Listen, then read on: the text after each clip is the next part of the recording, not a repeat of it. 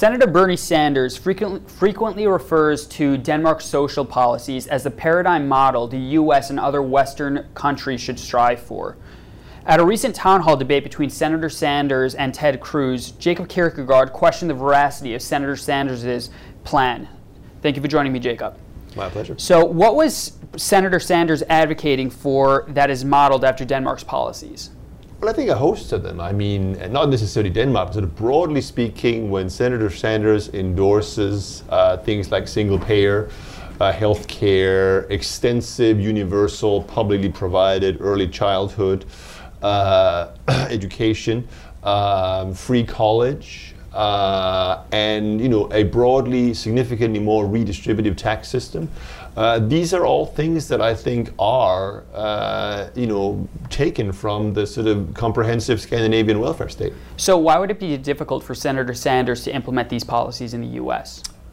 Well, I mean, let me first of all say that I, I, I wish he could. I mean, I support many of these uh, things, and uh, but I think the reality is we need to be honest that uh, at least for aspects of what Senator Sanders often says when he's in favor of also additional some tax cuts for the middle class and things like that, you know, I kind of worry because we know from the way that Scandinavian welfare states tax that you simply cannot pay for a comprehensive welfare state by only taxing the rich.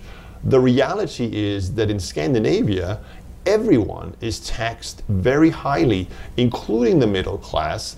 And you have very high consumption taxes, 25% on everything. In the case of Denmark, you pay uh, up to 280% uh, special registration fee on cars, etc. So you are very heavily taxed, even if you're in the middle class. So when you say a 280% tax on cars, you're saying a typical Toyota Camry would cost $50,000 in Denmark? Something like that once you uh, fully registered it and put it on the road, yes. So what would the U.S. have to do to implement these policies? They, how much would taxes really increase for the lower and middle classes here?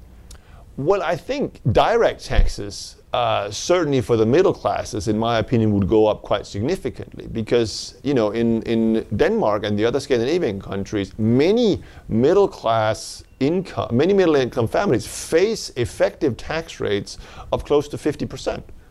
Uh, so there's no doubt that it would go up quite significantly. And what's the effective tax rate in the U.S.? For middle class families? Well, it's, it, will be uh, in my as far you know depending on precisely where you live and state taxes and all that, but it would easily be somewhere between 20 and 30. Uh, uh, so it would go up, uh, maybe not double, but often you know significantly close to that. And on top of that, uh, you have to again keep in mind that when you have a nearly completely comprehensive 25% value added tax, that significantly reduces your you know disposable income purchasing power because prices on pretty much everything is just they're just simply higher. Uh, but again, of course, there are many things uh, that you don't pay for. You don't essentially pay anything for healthcare. You don't pay for education, uh, early childhood, primary, secondary, tertiary education uh, you have a much broader social safety net if you get unemployed, etc. So it's not like you don't get anything for your money, but it's it's uh, it's just a very different. Uh, a social model, and as I said, you cannot finance that credibly unless we accept the trade-off. And I think you know when uh, Senator Sanders had the debate with with Ted Cruz was honest about that. He said, "Look, uh, uh, I believe Americans will endorse these higher taxes when they see what they get for them. And, and you know, I hope he's right. But at least we need to be honest about the fact that it needs to be a very comprehensive shift uh, upwards of the total U.S. tax burden. Thank you for joining me, Jacob. My pleasure.